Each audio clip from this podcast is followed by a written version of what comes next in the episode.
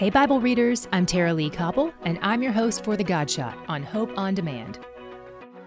I long to know him and the power of his resurrection, that I may share in his sufferings, becoming like him in his death, that by any means possible I may attain the resurrection from the dead.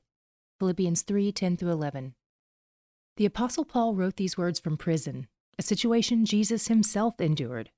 But instead of complaining about how he had been falsely accused and deserved to be set free, Paul sees the opportunity to imitate Jesus. Jesus emptied himself when he faced oppression, and Paul did too. He leaned into humility. He followed the words of Jesus in Matthew 16 24 through 25. If anyone wants to come after me, he must deny himself and take up his cross and follow me. For whoever wants to save his life will lose it, but whoever loses his life for my sake will find it. Following Jesus will humble you, it won't go the way you want it to, and it will cost you something.